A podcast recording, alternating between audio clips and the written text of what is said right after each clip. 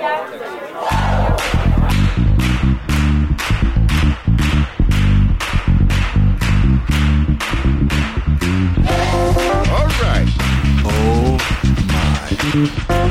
hey, you, dare to think. Y'all ready to get funky? Pizza's great, but it's not the gospel. Welcome to the campus of LCMSU, everyone. I am the Chancellor, Pastor Marcus Zill. Warning, the show might trigger you. You don't love the gospel. College students. Hey, who let the campus pastor loose in the studio again? Zilly Zilly.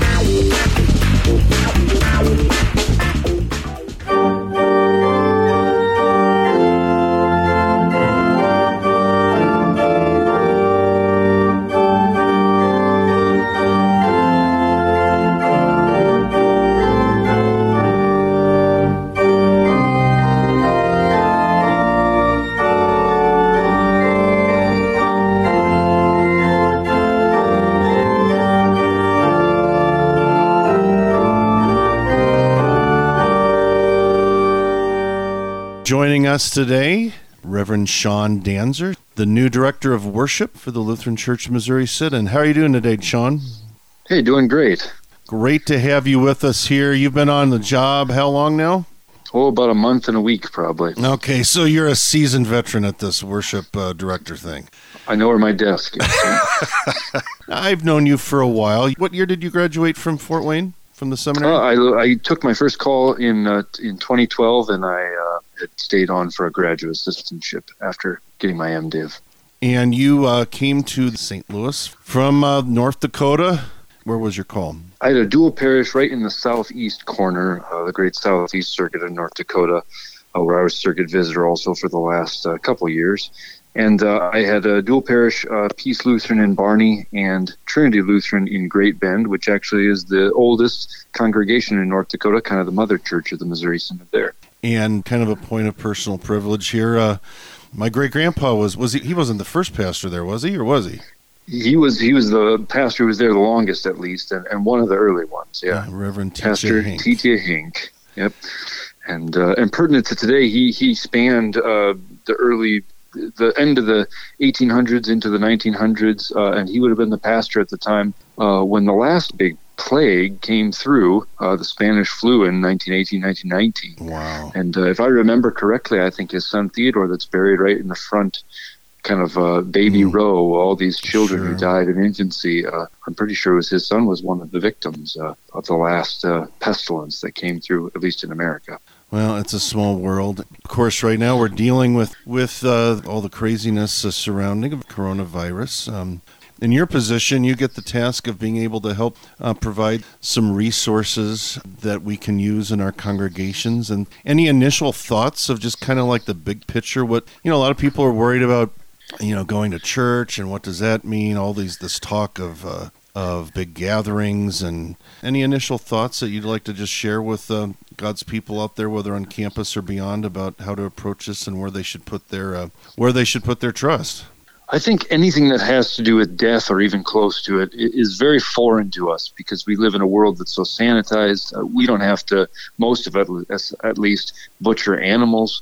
We we think deaths of children and deaths of adults, I mean, until they're very old, are rare things or they have to be freak accidents.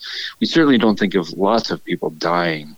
And we certainly don't think of disease being the thing that kills people. Uh, and uh, and so this is all new and and extra frightening because we've really forgotten what it's like to deal with plagues and pestilences and pandemics.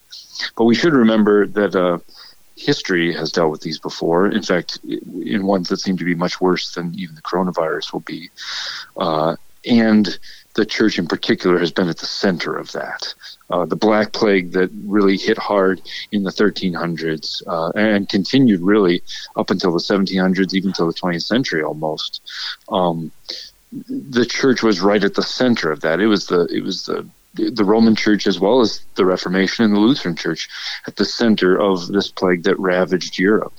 Uh, so that's a real advantage to us, actually, that we can look back at what Christians did and said uh, in times of, of mass disease and death that, uh, thanks be to God, even from the worst reports, doesn't seem like this pandemic will really live up to. Uh, so even so though we, I, I even though we don't uh, we don't we, we look to the CDC, we look to modern science and what it says, but it, it, it's awfully it's it's both humbling and comforting to be able to know that uh, we're not the first people to ever have to deal with things such as this in the church.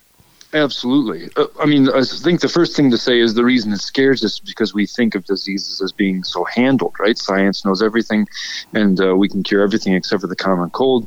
So certainly there'd be nothing that would actually put us really at risk. And suddenly we might have something that does put us at risk, and that terrifies us. It, it, it I think, ought to humble us properly and, and cause us to repent a little bit that we've put so much faith in our own wisdom and our own understanding that we actually have, to, to a good degree, forgotten that we are not in control of everything. And in fact, we are relying on God at every hour. Uh, so, this is an opportunity, first of all, and, and this is how the church has historically responded for repentance and for turning to the Lord. Uh, again, to, to, to, to beg Him to spare us. And really, we ought to do this in every danger. We ought to pray, Lord, have mercy. Uh, say, spare us, O Lord uh, keep us safe, protect us. Uh, or the old collect um, or the old prayer that uh, if if you don't fight for us, there's nobody else who will. Sure. Um, uh, he alone gives the peace that this world cannot give, the peace that actually endures. Um, so this is an opportunity, like any tragedy, that shakes us and rocks us and and wakes us up uh, to to return again to the Lord and yeah, uh, we're in good company with that. Sure. In terms of repentance, now just to play a little bit of devil's advocate, somebody might say, uh, "I hate that phrase." By the way, I need to, what's what's a suitable replacement for that phrase? uh, to take the opposite, somebody might say, "Just." Well, repent. I didn't cause this virus. I didn't cause this to spread. Why should I repent? How would you yeah. respond to that? So the the very same question was asked of Jesus, uh, maybe on the other side of the coin, right? Uh, mm-hmm. Who sinned that caused these great disasters? Uh, you can read about this in Luke chapter thirteen. Jesus says, "Well." It's not as if the people who got crushed by this tower that fell, a freak accident, right. were actually uh, uh, worse sinners than everybody. Nevertheless, Jesus says, I tell you that unless you likewise repent, you will all likewise perish. So Jesus, in a very simple way, you know, demonstrates that no, uh, we shouldn't make some kind of a one-to-one correlation uh, that God is necessarily punishing. Well, who's He punishing? Just China? No, now it's the whole world He's punishing. Uh, and I suppose He could for our sins, our, our sins in general.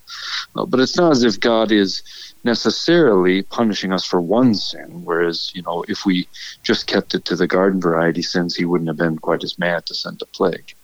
Um, rather, our response should be repentance in general and in total. That, of course, at every moment, the, the Lord, I suppose, would be entirely justified in wiping out the world. He gave seriously consider he gave serious consideration to that once.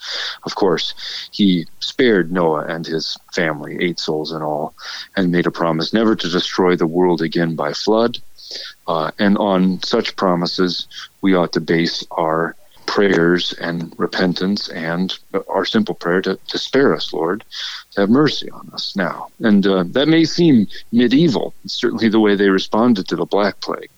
But I think it's very Christian, and uh, and we have examples of this, um, not least of which we have an example in uh, Second Samuel and in the Book of Chronicles, where a plague hit, and uh, and David repented. In fact, he said, "Let me be struck down, uh, not my men. Spare your hand. Turn the angel away. Spare our people. And of course, the Lord uh, heard his prayer and uh, spared Israel. Now we don't we don't repent um, as those who have no hope. We fear, love, and trust in God above all things, and we repent. But we repent as those who have who have comfort, and so repentance leads us to the to the cross and to the comfort that comes from it. Yeah, one of the one of the best prayers to pray in any time any situation where we really don't know what's going on. We don't know what God is doing. We don't know why this is happening. We we don't maybe know what to do to stop it. Uh, the prayer for that occasion is the litany. Mm. The litany it really is a general prayer for all times. It, it, encompasses every last petition you could possibly think of. But the heart of it is not the petitions, the particular things we might mention. The heart of it is this single prayer, Lord have mercy, that is expanded and repeated and pressed upon God with great earnestness and well, truly desperation, not a lack of hope, but a hope that is only found in Christ and in our Lord and his promises, and therefore it's desperate to the rest of the world for help, but it's it's absolutely confident in its in its hope and its its uh, trust in Christ. And and our litany that we have is so wonderful because in addition to asking God to spare us from pestilence and famine, war and bloodshed and every other trouble, it also says to spare us and to help us, good Lord, on account of the incarnation and the birth and the fasting and temptation and the blood and sweat and passion and resurrection of Jesus Christ, who has died and borne great affliction uh, in order to spare us from eternal death. You, the, the litany, and it can be found in um, the Lutheran Service Book Pew Edition, and hopefully most of you have in your homes. And if you don't, go to cph.org and get one or five. Uh, share with the family. Um, but we, we don't really do the litany enough, do we? I mean, we kind of use it, you know, at like Ash Wednesday, different places. But is this a, this is appropriate? Where would you where would you maybe um, incorporate this in the life of of the church right now for pastors out there that might be thinking of? Because as far as I'm concerned, this this should be something we pray daily right now. You you certainly could, and and that is traditional in times of great distress that the litany would be brought out, and and that the whole congregation, either privately as as homes and families, or together as a congregation, would pray this. Uh, and if it has fallen out of use in your congregation, again, I think it's what I had mentioned before. We we just are lulled into a confidence that you know disease, death, things that are outside of our control really don't actually happen anymore and uh, how arrogant that is. Uh, but uh, for those who trust in Christ, as we Christians do, we shouldn't be surprised. We, we shouldn't be unfamiliar with this kind of prayer, and uh, and if we have become that, well, bring it out again. In particular, it's it's suited for Rogate Sunday, a Sunday devoted to prayer in Easter, uh, and the whole season of Lent is, is, a wonderful time to use the litany. We happen to be in the middle of it right yeah, now, sure. so uh, I know in, in my new office here at the chapel at the International Center of Missouri Synod, we're praying it on Tuesdays and Thursdays. And uh, doing as a whole congregation, it's it's a bit of a discipline actually, but it's uh, it's a good way to focus uh, ourselves again on trusting in the Lord and beseeching His mercy in Christ Jesus, apart from which we have no hope in this world, uh, and in which we have every hope. And I should point out, uh, being the company man that I am, that uh, you can tune in to kfuo.org on the live stream at uh, 10 a.m. Central Time and listen to that uh, as they broadcast the services live from the chapel there. So um, you can join in with others who are uh, who are speaking it and um, maybe even sometimes singing it. The sung version is absolutely gorgeous. Mm, but uh, but anyways, so moving on. Any other things that you'd like to? What about you know college students They love to sing? And you know people are a little down right now. You know, just pondering all this and. Don't people tend to feel better when they sing about God's comfort in response to this? And, and I bet uh, you can point a couple of examples out in the histories of the church where great hymnody has come out of the midst of such strife and sadness. Absolutely. In addition to you know all of our prayers uh, that the Lord would spare us, and and that's a good summary of all of them. Lord have mercy on us. There is at the same time a great hope uh, and this this is exactly the way Christian funerals happen, isn't it? Oh yeah. Uh, we focus on the one hand on death. We're we're not afraid to mourn. We except we grieve as those who have hope, and that's what distinguishes us from the world. Uh, a Lutheran funeral has both a recognition of death as a great enemy.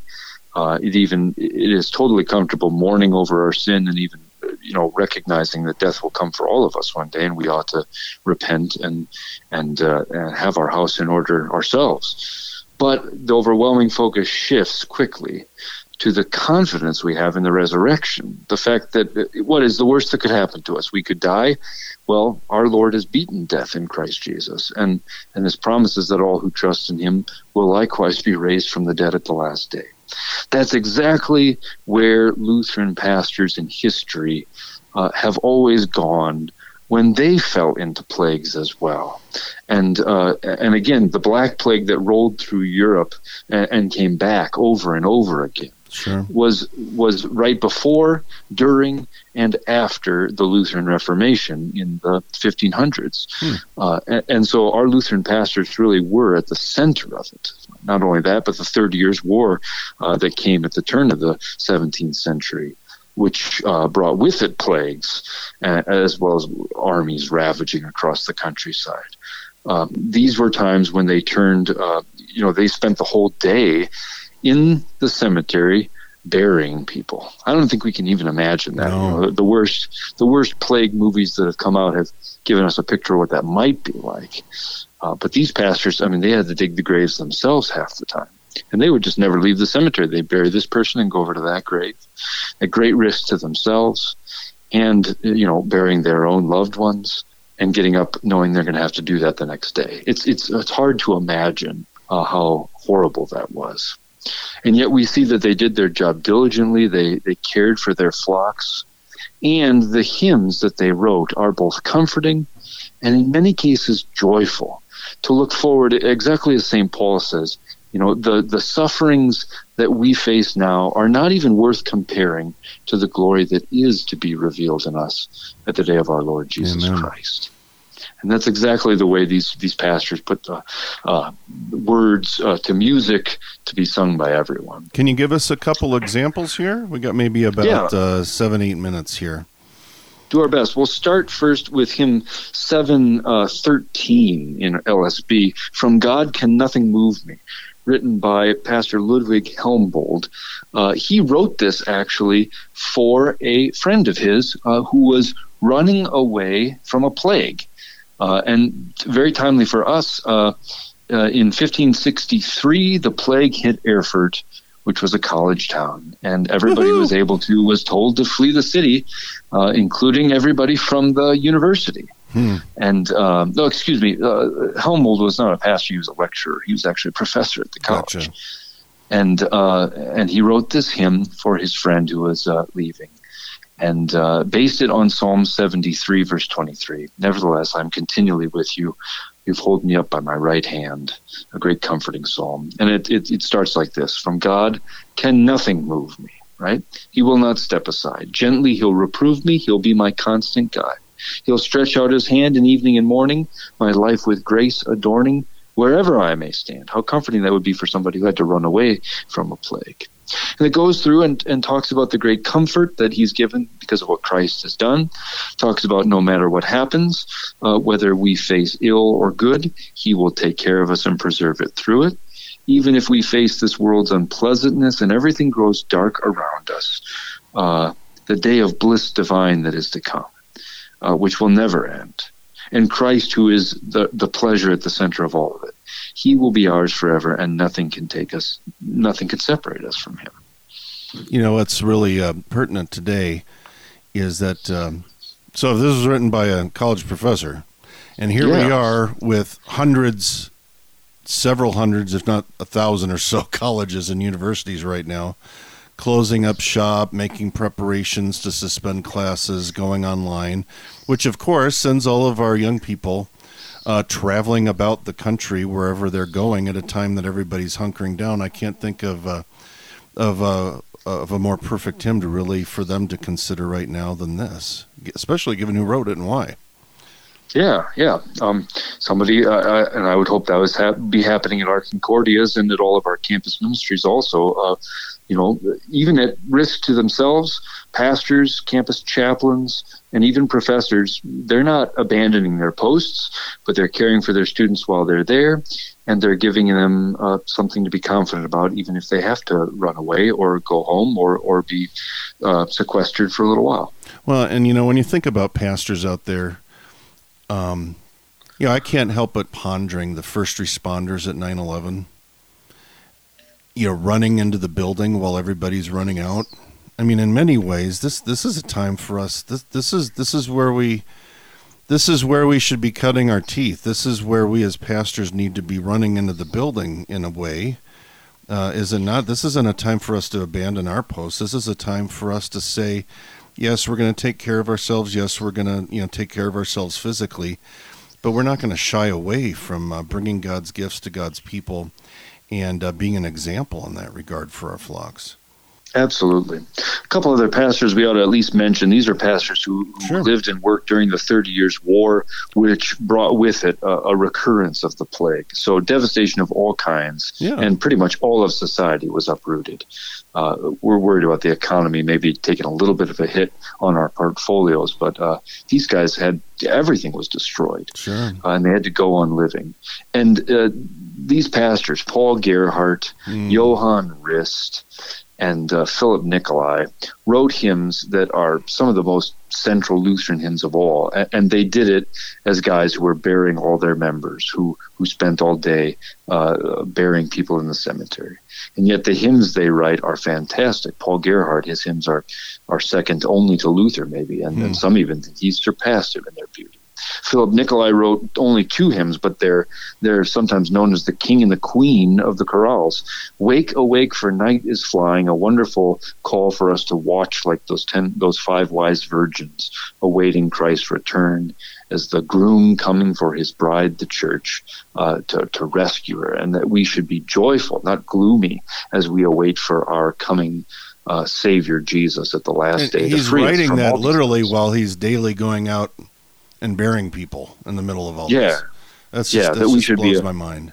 Yeah, or uh, how lovely shines the morning star. Hmm. A, a beautiful hymn confessing that, you know, uh, what joy to know that when life is past, the Lord we love is first and last, the end and the beginning. Uh, he's going to take us and transport us to that happier, that joyful place where there is no tears, no sinning, uh, and certainly no death anymore. Amen, amen. Come, Lord Jesus, crown of gladness. We're yearning for the day of your return.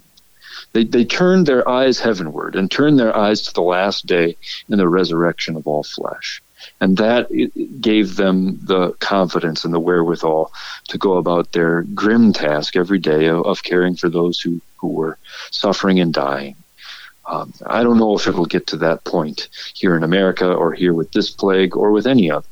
But uh, what a marvelous example to us and an encouragement from our fellow saints. Not to get our eyes down in the muck too much, not to have our our hearts overwhelmed with panic, but instead to trust in Christ Jesus and what he's done for us by his death and what he's made certain for us by his resurrection. That we look for the resurrection of the dead. We expect it, in fact, Mhm. as the creed says. And so uh, that gives us, you know, a, a soberness, a calmness, a confidence, and even a joyfulness in the midst of uh, all sorts of panic and chaos. Um, what, what can separate us from Christ Jesus? What, what can harm us if death itself has been overturned by him? Uh, No, to live as Christ, to die as gain, Paul reminds us. amen.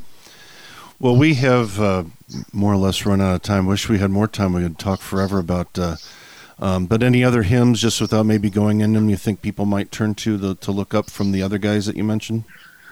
Yeah, maybe one more. Uh, Martin Rinkart, uh, pastor who served in the Thirty Years' War and with much plague, uh, and yet uh, he is famous for writing this hymn. Now thank we all our God with hearts Hmm. and hands and voices. How could you be thankful in the midst of devastation? Well, this pastor was. Um, the Lord has preserved us. He continues to preserve us. Um, that's what we'll certainly say after the plague comes, and we've seen that He's heard our prayers, that we have in fact been spared. Uh, that's probably the song we'll be singing on the last day too, when He's brought us to Himself in the resurrection. Well, thanks be to God. Yeah, absolutely. All this kind of underscores, you know, people go to a Lutheran funeral and they they leave it like, wow, those Lutheran funerals are sure uplifting. Well, of course they are because we've got this incredible hope. We don't deny the death that we're staring at in the casket in front of us, and we don't deny what's going on around us with what we're facing today. But but we have hope and we have an incredible message of comfort that this isn't a time to shy away from sharing it with one another. It's certainly not a time to stop meeting together. Um, we have an opportunity to witness through through prayer and song and what we receive in God's gifts to the world. And so, let us uh, pray and sing boldly. How about that? Amen. Hey, thank you, uh, Pastor Daenzer, for joining us, and uh, God's continued blessings uh, with you throughout your transition to you, your wife, and your family. I enjoy working with you as a colleague and will down the line. And, uh, anyways, um, if anybody wants to find some of these resources, you recently put up some uh, like propers for a time of pestilence. Where can they find these kinds of things? Certainly, in the meantime, you can go directly to lcms.org, and I know there'll be a big splash screen right on the front page. Uh, and I believe there should be something a little more permanent at lcms.org slash coronavirus. Well, hey, thank you. Um, Godspeed, and God be with all of our people out there. God bless you and all your listeners, too.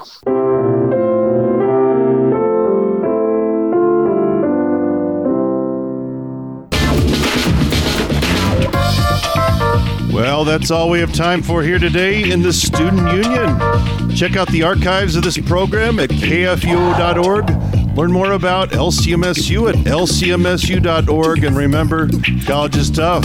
You need Jesus, we'll help.